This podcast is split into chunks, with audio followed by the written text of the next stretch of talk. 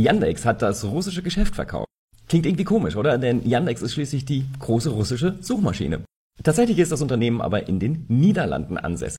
Das russische Business ging jetzt für 5,2 Milliarden Dollar an das russische Management. Shortcast Club